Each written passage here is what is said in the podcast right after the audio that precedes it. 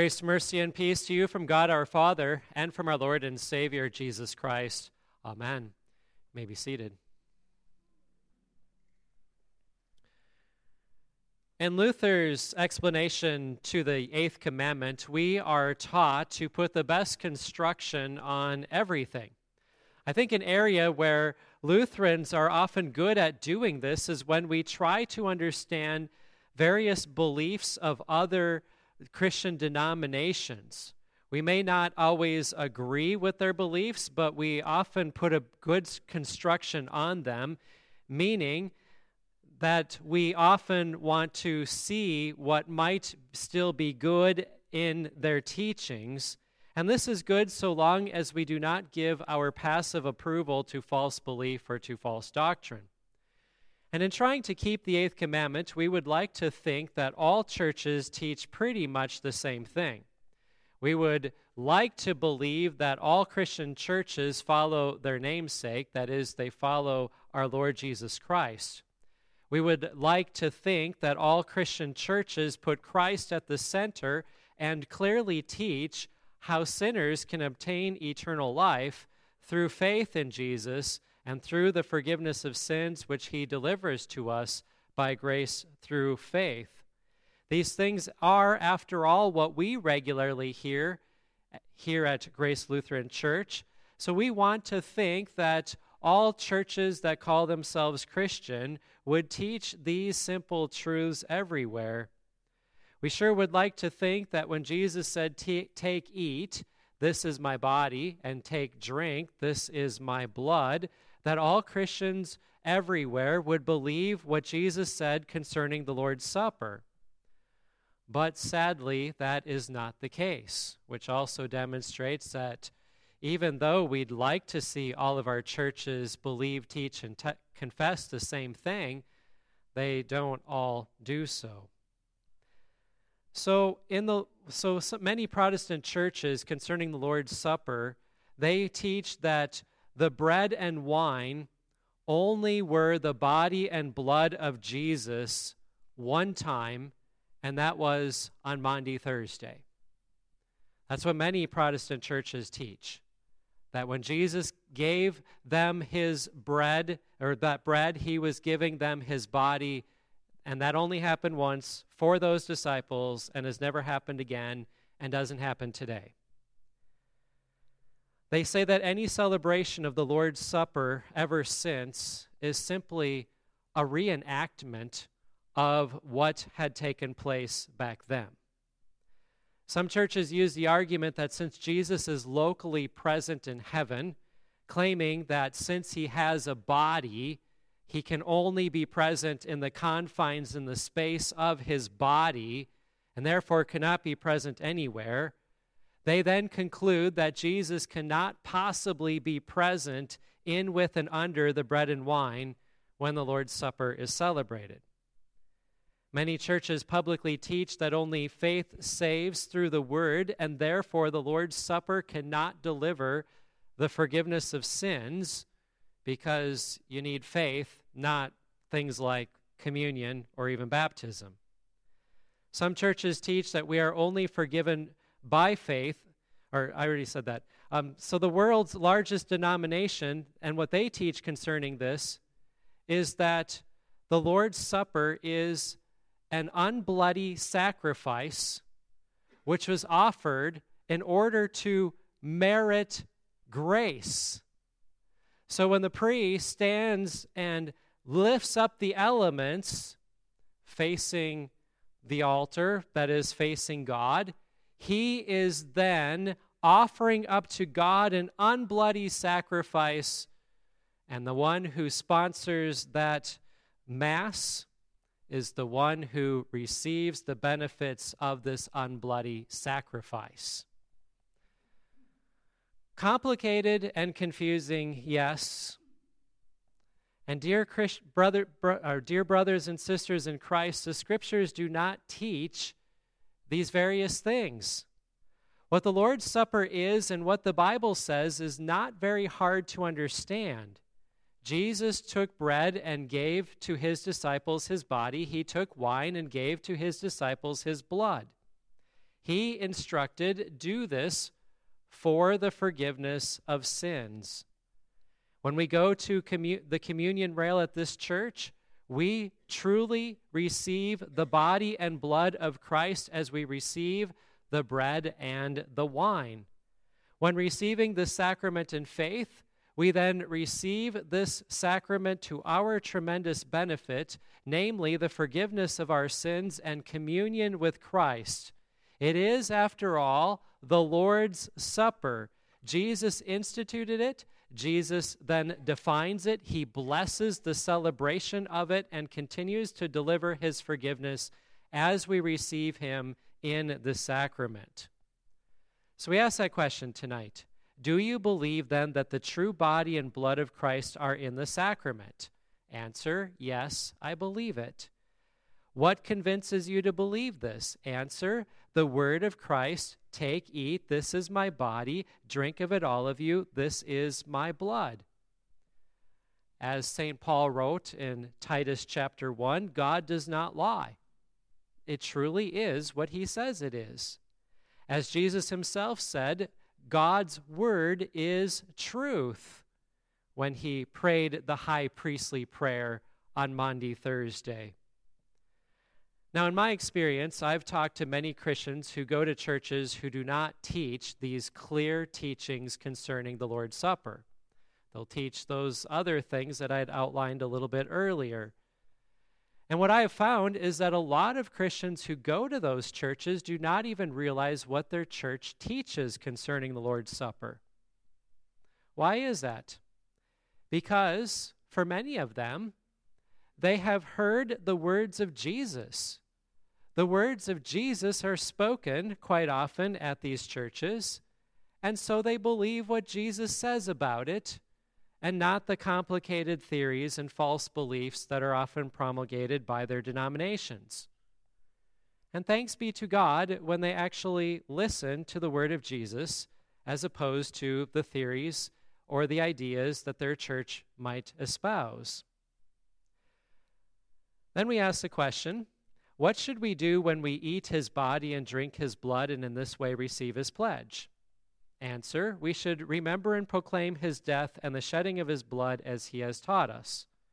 After all, the Bible declares in 1 Corinthians 11 For as often as you eat this bread and drink this cup, you proclaim the Lord's death until he comes. And then finally, we ask that question Why should we remember and proclaim his death? And the answer we had a three part answer. First, so that we may learn to believe that no creature could make satisfaction for our sins, only Christ, true God and true man, could do that. Second, so that we may learn to be horrified by our sins and to regard them as very serious. And third, so that we may find joy and comfort in Christ alone and through faith in him be saved. Every question tonight I would submit to you that we had looked at in the Catechism is very important.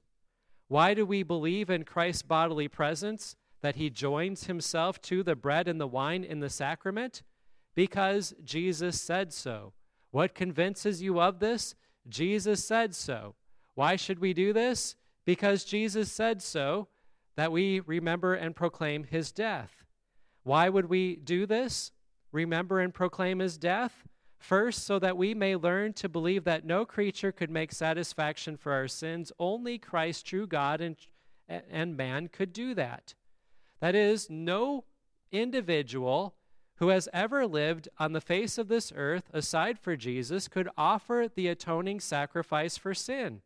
No one then can earn salvation. No one can earn his own salvation, and no one can earn salvation for another person. And so Jesus had to do it. He is God, He is perfect. He could offer a perfect payment of His innocent blood. And because He is God, He could offer it to atone for the sins of not just one other person, but for the sins of the entire world. And no one can ascend to God apart from faith in Christ. That is, nobody could make their way to get into heaven apart from Christ. And so the Son had to come to us and he had to die. The passion of our Lord Jesus Christ, as we have been hearing it from the Gospels during these Lenten services, was absolutely necessary. Jesus, remember, as we heard when he prayed in the Garden of Gethsemane, had asked if it could be taken away from him, this cup. But then he had prayed, not his will, but God's will be done. And because he went to the cross, you can be certain that that was God's will. That Jesus had to be beaten, nailed to that tree, and die shows how horrible our sins truly are. We often like to downplay them. We like to pretend that we really haven't had much to confess. C.F.W. Walther once said, By making our sins small, we make Christ small. That would practically amount to saying Christ can forgive small but not great sins. You need to recognize that your sins are not small, nor is your Savior small. For he is the great Lord of lords and the King of kings and he has triumphed over death and the grave, and he has earned forgiveness for all sins, even the ones we've committed that we are too ashamed to admit. We heard examples of two grievous sins in today's passion narrative one by Peter as he denied Jesus three times, and then also the betrayal of Judas Peter was restored because Christ gave him the gospel. Judas tried to make amends, and he can't make amends. And the priests failed to help him by giving him the gospel. And so he, in despair, went out and hanged himself. They both saw how great their sins truly are, horrified by what they had done.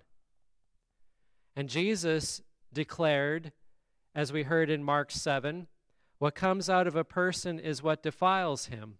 For from within, out of the heart of man, come evil thoughts, sexual immorality, theft, murder, adultery, coveting, wickedness, deceit, sensuality, envy, slander, pride, foolishness. All these things come from within, and they defile a person. We like to pass on the blame and say others are the reason for why we do these things, but Jesus makes it very clear these come from within your own heart. And so, as we testified in Christian questions with their answers tonight, second, so that we may learn to be horrified by our sins and to regard them as very serious. Yes, we remember and proclaim the Lord's death for this reason and then, third, so that we may find joy and comfort in Christ alone, and through faith in Him be saved. So that when our sins weigh us down, we can turn to Christ and we are comforted. When we confess our sin, we then hear the absolution that we are forgiven. Many churches do not pronounce the absolution. M- most churches across the globe. We are part of a very small minority that begin the service with confessing our sin and then the pastor announcing the absolution. And most churches don't even talk in their sermons about the forgiveness of sins that you receive through Christ. Instead, they talk about how you can work for Christ and his kingdom what you can do because you are a Christian. Little comfort is often given for those who are terrified by their sins. But we remember and proclaim his death so that we may find joy and comfort in Christ alone, so that our terror of our sins is taken away, and instead we have confidence in Christ in Acts, we can see and hear how they were emboldened and comforted and filled with joy because Christ alone provides comfort. He alone forgives. He alone reconciles sinners to God, our Heavenly Father. In Acts, we heard of that prayer that was offered. And we heard of how they were emboldened despite the persecution that they faced. We rejoice in who we are by being baptized children of God, by being Christian. We rejoice that Jesus alone died for us and rose from the grave for our justification. We rejoice, as the psalm has taught us, for Christ has taken our sin away.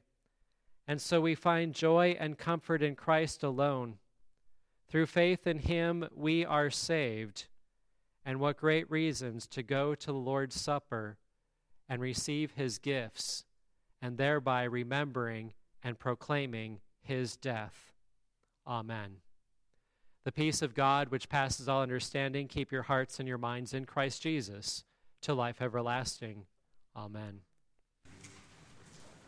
We now continue with